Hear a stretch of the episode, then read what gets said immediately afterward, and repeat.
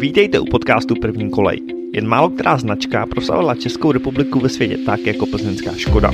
S jejími výrobky se lidé setkávají již více než 160 let. V tomto podcastu se podíváme do zákulisí a ukážeme vám, jak tento přední evropský výrobce vozidel pro městskou a železniční dopravu funguje. Hostem tohoto podcastu je Jiří Záluský, který pracuje na pozici Operations Director v Šumavské Škodovce. Dobrý den, Jiří. Dobrý den. Jiří, já jsem koukal, vy máte teď pozici Operations Director, eh, lidi si to asi představí hodně jako výrobní ředitel šumperský Škodovky. Eh, možná začnu trošku takovým zákulisím, jak jste se dostal do této pozice.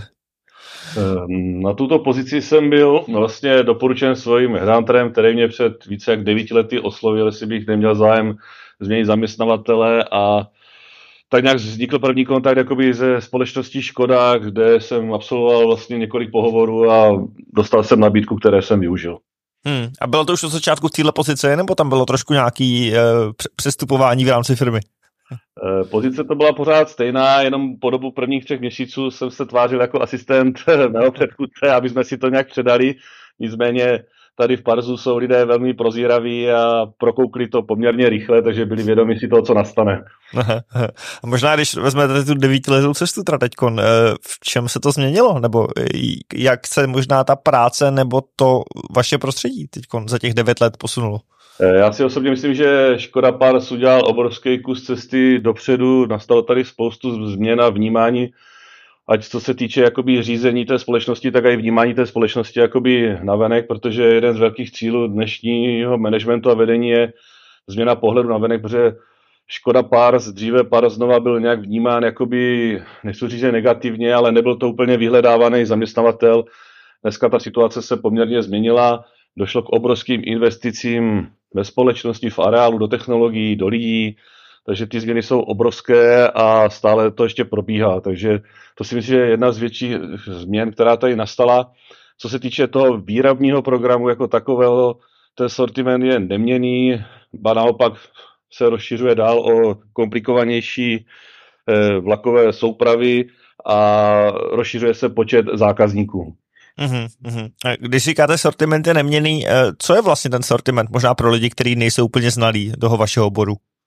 Naším core businessem použiju tady tohle slovo, je vlastně opravárenství a novýroba kolejových vozidel, kde primárně se staráme z 95% o kolejová vozidla českých dráh a zbývajících 5% máme rozdělených do menších, ale zároveň chci říct, že významných zákazníků, takže se jim staráme o vlastně, buď je to hlavní jakoby vyvazovací opravy, nebo jsou to jenom lehké vyvazovací opravy, takže všechno se to točí kolem kolejových vozidel na dráze. Uhum.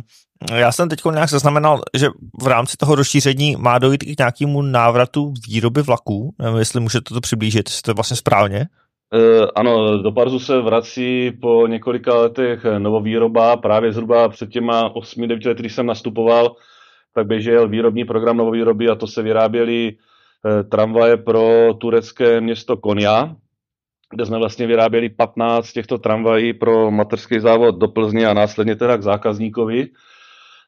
Potom došlo k útlumu, prováděly se drobné zakázky, ať je to výroba hrubých staveb eh, pro Interpantery, tak eh, podvozky nové, ale to bylo tak asi vše, co se týče té nové výroby a dnešním dnem nebo potažmo letošním roce bylo rozhodnuto a zahájena novovýroba elektrických jednotek projekt 20 EV. Uh-huh. Je tohle něco, vy jste říkal, že se změnila ta pozice i toho jako zaměstnavatele v regionu, jestli je tohle něco, co to lidi vlastně zajímá, nebo jako ve výsledku pro lidi není takový rozdíl, jestli jste oprava stávajících, nebo jestli třeba ta novovýroba? Eh, já si osobně myslím, že je to hodně zajímá a zaujalo to. Jde to vidět i na tom týmu, který vlastně na to byl nasazen, je hodně postaven na mladém týmu, co se týče věkového průměru, tak je ten zájem jakoby z toho vnějšku, jako je vnímán, je, staví se vlak, super novou výroba, montujeme. Tady je po okolí poměrně dost továren, které se zabývají výrobou komponentů pro automotiv a jiné takovéhle sériové odvětví, když to tady to dříve a je to kusová výroba, ty série nejsou veliké, je to vždycky projekt na rok, na dva, pak se to změní, zase přeskládá se celá ta linka a ty lidé to vnímají poměrně pozitivně z toho okolí, je to čistá, krásná nová výroba, jo, prostě poskládá se tady celý vlak, který prostě opustí areál, odjede a potom ta hrdost těch zaměstnanců si můžou říct, ano, to jsem postavil já, na tom jsem dělal. Hmm. Takže je to velmi pozitivní jakoby zpráva tady do okolí a já osobně ze svého okolí to vnímám jakoby tu zpětnou vazbu velmi pozitivně, že ty lidé to vnímají opravdu pozitivně. Jasně, jasně. A vy jste, jak jste říkal, že to jsou vlastně projekty na rok, na dva, pak se představí ten areál. Eh, jak tohle je náročný vlastně jakoby trošičku předělávat to, to kde pracujete každou chvíli? Eh, je to velmi náročné a je to vlastně hodně o té loajalitě těch zaměstnanců, kteří už jsou na to navyklí, protože já říkám, že práce v Parzu člověk musí mít rád a milovat a musí v tom umět žít, protože opravdu představte si, že dva roky stavíte a opravujete osobní vozy a najednou se objeví zakázka na lůžkové vozy, takže vy musíte změnit ten charakter toho celého pracoviště, změnit návoz toho materiálu, ty lidé se musí soustředit úplně na něco, takže si vyměňují nářadí, když to řeknu v jednodušině v dílnách, jo, a začnou se vlastně chovat trošku úplně jinak. My se snažíme držet jakoby ty základní linky, kde to máme nějak rozdělené podle sortimentu, ať jsou to elektrické lokomotivy, elektrické jednotky, dieselové jednotky a osobní vozy, ale opravdu ta změna je velmi divoká, protože manipulace je jiná, Uh, jednou se pracuje pod vozem, po druhé je to na střeše na voze, takže zase to musíte obsloužit. A z pohledu té bezpečnosti a poznání jakoby toho, těch vád, které zase se tam vzniknou, tak je to velmi náročné. Hmm. Ono asi mi trošku dochází, jak jste říkal, že to člověk musí milovat, protože že pro někoho to je možná zajímavá výzva zpestření té práce, že každý dva roky vlastně dělá trošičku něco jiného, pro někoho to tak přímě být nemusí. E, přesně tak, opravdu je to velmi silná operativa, protože my nevíme, co tomu vlaku vlastně bude, když přijede do opravy. My tušíme zhruba, co tomu bude na základě zkušenosti a objednání zákazníkem, ale pak jsou tam vady, které prostě nikdo nevidí a pokud jsou nahodilé a jsou různé a mají každé jiné třeba řešení. Mm-hmm. Dá se tohle nějakým způsobem standardizovat, že jo? Protože pro vás i pro jako výrobního ředitele samozřejmě chápu, že nějaká snaha musí být co nejvíce to zaškatulkovat, nějak standardizovat, dělat to co nejefektivněji. Mm, určitě ano, je důležité prostě, když ten problém vznikne, umět ho popsat, vytvořit si na něj třeba nějaký krátký postup, pro školy z toho ty lidi a hlavně furt se snažit držet ty línie, že prostě lokomotiváři se věnují lokomotivám a osobní vozy osobním vozům. Nemůže to být tak, že včera opravoval drezinu a zítra bude řídit lokomotivu. To opravdu nejde. Vychází se z té historické zkušenosti těch zaměstnanců a některé informace se takřka dědí z generace na generaci. Což pro pár bych řekl je úplně to nejlepší a ta generační obměna když vlastně tady navazují ty rodinné klany a jsou tady silné rodinné klany, které prostě opravdu to mají dané historicky, že pracují v Parzu, praděda, děda, otec, jo, nastupují dál a opravdu tady tito lidé jsou tahouni potom parzu a my říkáme fakt typiští parzáci. Takový vnitřní maskoti. Ano, přesně tak, protože jim na tom opravdu záleží, nedokážou si představit, že by něco nezvládli a pak přijdou domů a na nějakém rodinném setkání řeknou, hele dědo, já jsem neviděl, co s tím mám dělat, jsem to nezvládl, nebo když se dočtou v novinách, že někde něco nejede a něco se nepovedlo, tak uh, těžko se to doma vysvětluje u oběda. Jasný, napadá mě, kolik vlastně zaměstnanců vy v tuhle chvíli máte? Uh, všeobecně celkově pár se týká pohybuje na číslu 780 zaměstnanců. Já přímo ve svém řízení nebo pod sebou mám 590 aktuálně. Uh-huh, uh-huh. Co je ten zbytek? Zbytek je nákup, obchod a servisní oddělení. Tam, Jasně. tam nedošahuju. jasně, jasně. Eh, no, povězte mi možná, ono je pro mě třeba hrozně těžký jako člověka, který nikdy v průmyslu nepracoval, jak probíhá takový váš typický den, jestli si něco takového dá vůbec nazvat? Eh, dá se to tak nazvat, mám všechno naplánované do posledního detailu v kalendáři, včetně obědové pauzy, protože opravdu je toho hodně a ten záběr je široký.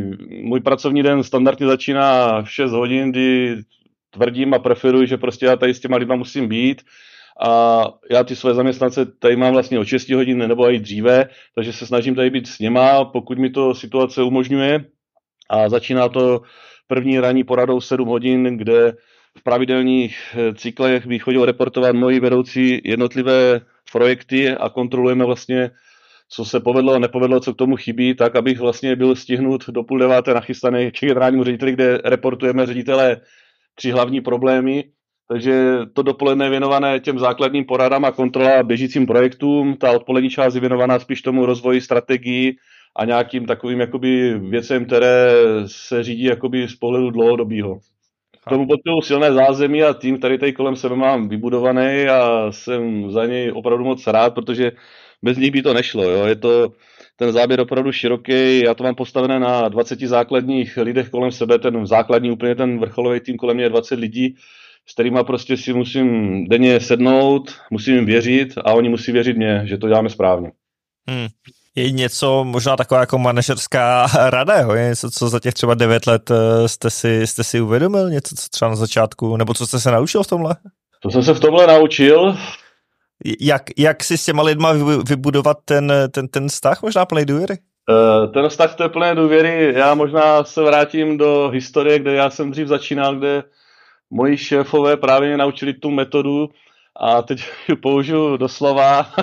Když s něma neglgáš, tak nevíš o jejich problémech a pak jim nemůžeš pomoci a oni nepomůžou v důsledku tobě. Takže snažím se ten kolektiv stmelovat tak, že máme pravidelné setkání, jedna, která v práci, kde třeba pořádám pravidelné snídaně, kde si rozdiskutujeme plno věcí jako, tak jako mimo záznam, ale hlavně jsou to aktivity po pracovní době jo, kde opravdu máme pravidelné turnaje v kuželkách a je to opravdu o tom, že ten vztah je postavený jak na té profesní, tak i na té přátelské úrovni. Hmm. Že to jako není jenom o tom prostě pípnu si, odejdu a práce pro mě končí. A... Ne, ne, ne. Opravdu říkám, eh, já s každým se znám osobně, vím, v jaké žije třeba doma v situaci a i mě to zajímá, sedávám s nimi pravidelně, ptám se jich, co je doma trápí, co prožívají na druhou stranu já se jim svěřuji, aby pochopili někdy moji vlastně situaci, jak já to mám navnímané, proč třeba tak reaguju. Takže opravdu snažím se o těch svých základních lidech vědět maximum informací, abych věděl vlastně, co je trápí, jak fungují a proč tak fungují, abych dokázal jim pomoci a naopak. Hmm, hmm. Mám to postavené opravdu na velké osobní důvěře a na tom vztahu jako opravdu na té přátelské úrovni. Tak ono předpokládám, že s osobní jako důvěrou samozřejmě ta práce je jednodušší, že jo, protože nemusíte eh, všechno kontrolovat a tak dále. No, takže... To není v lidských možnostech, protože když se podíváte na lokomotivu, která má 20 tisíc součástek, my tady rozebereme do šroubků a pak se nám tady za 70 dní seběhne a ta lokomotiva se znova postaví a odjede, tak eh, opravdu není v lidských silách to všechno překontrolovat, že ten šroubek odnesli od uh, lakovny až třeba někde na kontrolu. Jo? To opravdu nejde. Uhum, uhum, chápu, chápu. Tam se možná ještě, co, co vás teď čeká v Parzu? Máte před sebou nějaký, nějaký výzvy, nový úkoly nebo novinky? Nebo to vlastně jede jako po drátkách? jede to jak po drátkách, ale obrovská výzva je dodat první prototyp té elektrické jednotky, protože opravdu je to silná změna, jo, kde je to velmi náročné na logistiku a zásobování toho materiálu, aby lidé vlastně dokázali to poznání. My ty pantery umíme spravovat. Troufám si říct, že dobře spravovat a teď se musíme naučit i postavit. Ty lidé ví, jak to funguje, e, znají to, ale opravdu se to staví od počátku, tak nesmí na nic opomenout a toto si myslím, že je důležitý milník pro Pars zvládnout o prázdninách, e, jak my říkáme, vytlačit tu jednotku za bránu, že pojede vlastní silou a odjede veškeré potřebné zkoušky a bude předána v kvalitě a v termínu zákazníkovi. To je jeden velký důležitý milník, kterému teďka opravdu věnujeme hodně energie, já osobně jsem si to vzal hodně za svý. Takže to je první takovýhle bod. E, druhý bod je dokončení vlastně velkého investičního balíku. My jsme před třemi lety zahájili obrovské investice, kde jsme si zadali a dostali jsme za úkol rozšířit kapacity o 30% Parzu. Stálo to zhruba 460 milionů korun. Blížíme se ke zdárnému konci, kde už teďka skládáme účty a chybí nám posledních 10% dokončení té realizace. Takže to je další obrovský milník, který letos Pars musí zvládnout. No a další bod je připravit se na tu budoucnost, protože před náma jsou obrovské projekty, které zase musíme technicky se vybavit, nachystat, poskládat ten tým, hlavně ho zaškolit a být na to včas připraveni, aby jsme byli schopni na to reagovat. Takže to jsou nějaké tři základní body, které teďka Pars nebo já jako výrobní ředitel mám před sebou a ten tým přivést k těm cílům a nachystat je na tu další budoucnost by zajímalo, jak jste říkal, že ta výzva je vlastně poskládat tu, tu, tu novou, tu, tu novou mašinu.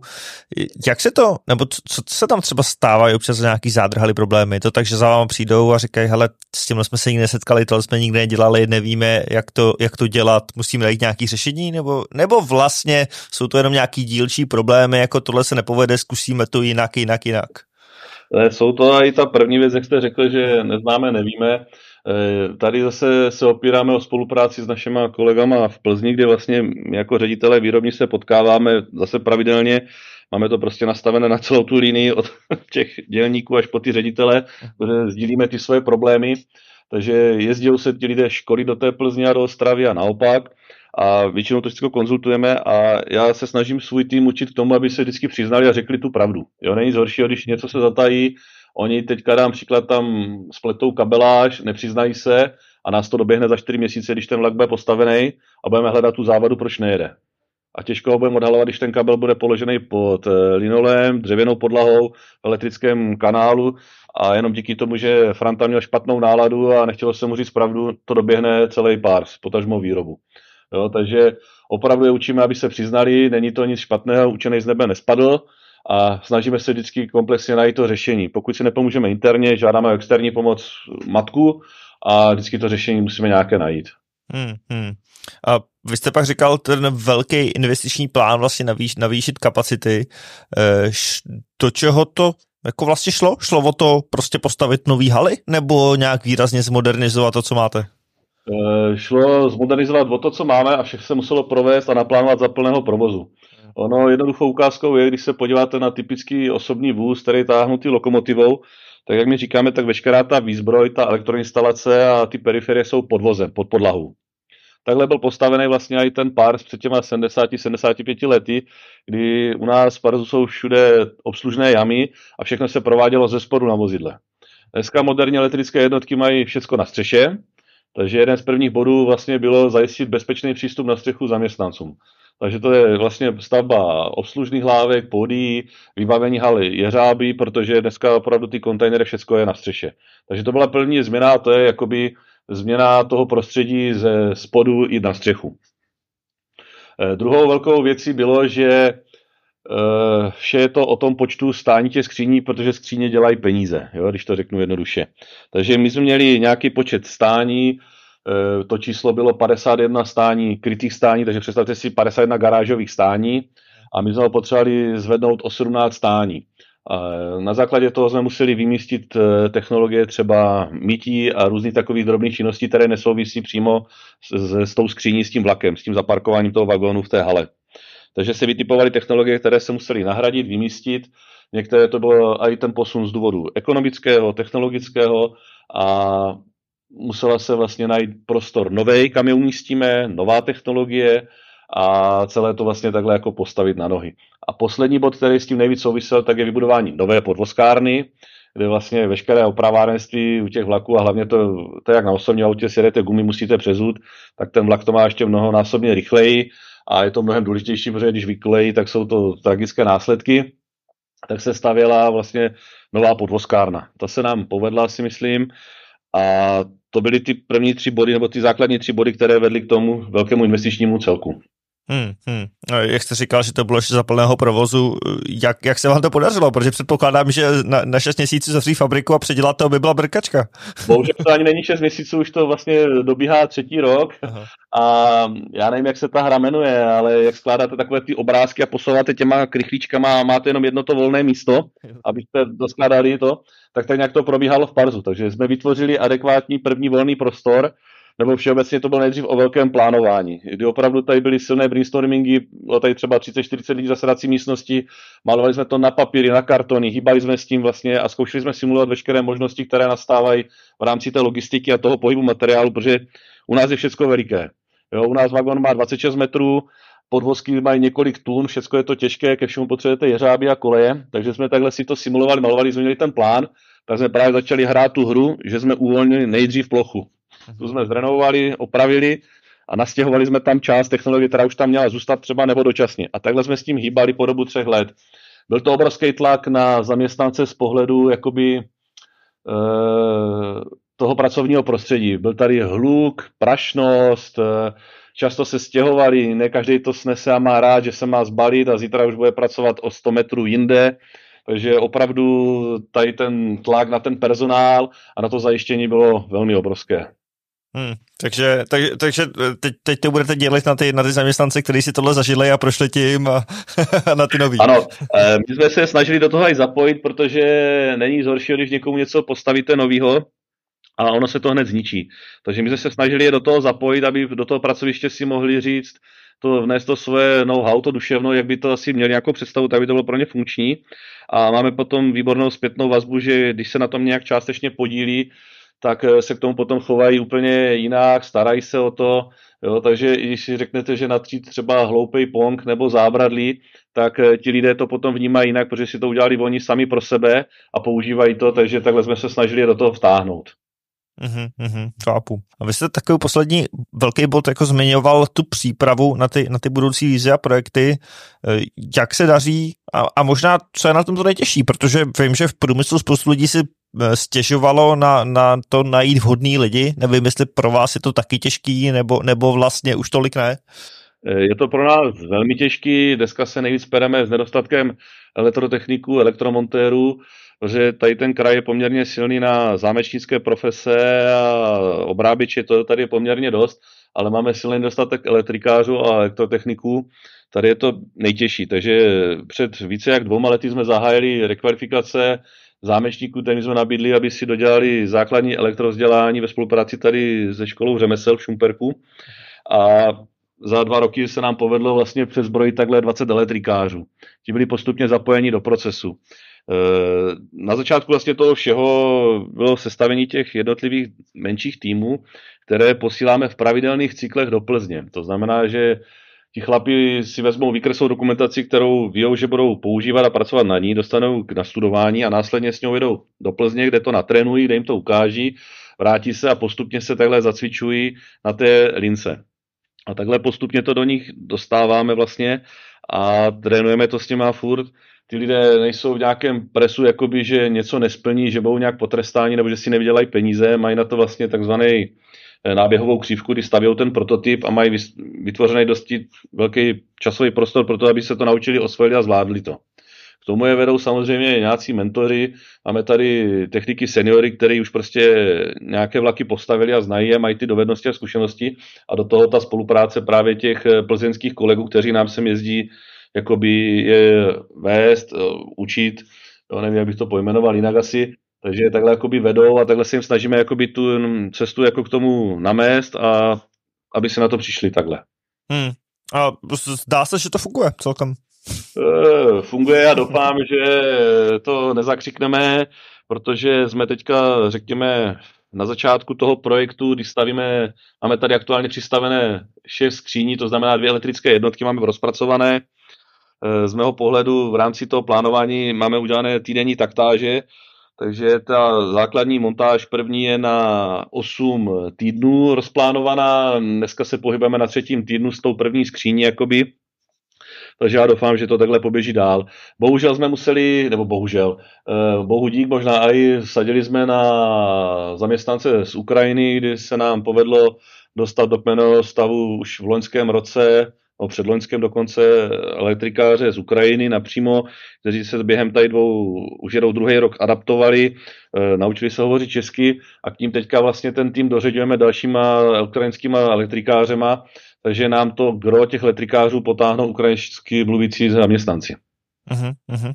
To mě ještě napadá, vy jste zmínil to plánování po týdnech. Je, je to taková ta klasická možná měrná jednotka? Že prostě ten týdenní cyklus a plánování v těch týdenních věcech? Eh, je to typická měrná jednotka pro nás, protože my za ten týden musíme ty skříně posunout ob jedno stání, tak aby prostě ta linka se chovala nějak konstantně, protože na té lince pracuje aktuálně 90 eh, dělníků, kteří jsou rozprostřeni do těch osmi buněk jakoby takových, ono by se víc těch lidí do toho vagonu ani nevlezlo. Jo? a mají k tomu vlastně přistavený jak ten materiál, tak to nářadí a jedou ty svoje činnosti v rozsahu toho, jakoby toho týdenního balíku. Takže takhle to máme rozestavěné, je to i kvůli tomu plánování a řešení těch jakoby nedostatků, ať je to materiálově nebo nějaké to, těch chyb, těch nezhod. Takže proto jakoby to týdenní plánování. Mm-hmm, mm-hmm. Myslím, že to dává smysl, no, jestli to spojili s tím materiálem a, a dodávkama a dalšíma věcma, takže prostě všechno jede na nějakých týdenních cyklech. Ano, je to takhle rozpočítané a potom mají ta zkušená, vlastně všechno je to po týden, po týden, ano. Mm-hmm. Pane Záluský, já moc díky, že jste my a snad i posluchačům nechal trošku nahlídnout do toho, jak vlastně v Šumperku pracujete. Pro mě to bylo zajímavé nejen se kouknout, jak, jak se vypořádáváte s těma, s těma věcma, které jsou před váma, ale i, i možná vy osobně, jak, jak, jak to zvládáte a, a jak se vám daří. A, a, a asi jsme už tady hodně krásně zmínil, že to není, že to je hlavně týmová práce u vás. Je to obrovská týmová práce, přesně tak. Já děkuji za pozvání a Těším se zase na brzkou slyšenou. Taky díky. Moc děkujeme, že jste doposlouchali tuto epizodu podcastu První kolej. Pokud vás to bavilo a nechtěli byste, aby vám unikly i další epizody, tak se určitě přihlašte k odběru tohoto podcastu tam, kde podcasty posloucháte. Je k dispozici na Spotify, Apple podcastech i dalších podcastových platformách. Pro dnešek to je od nás všechno a uslyšíme se zase příště. Naslyšenou.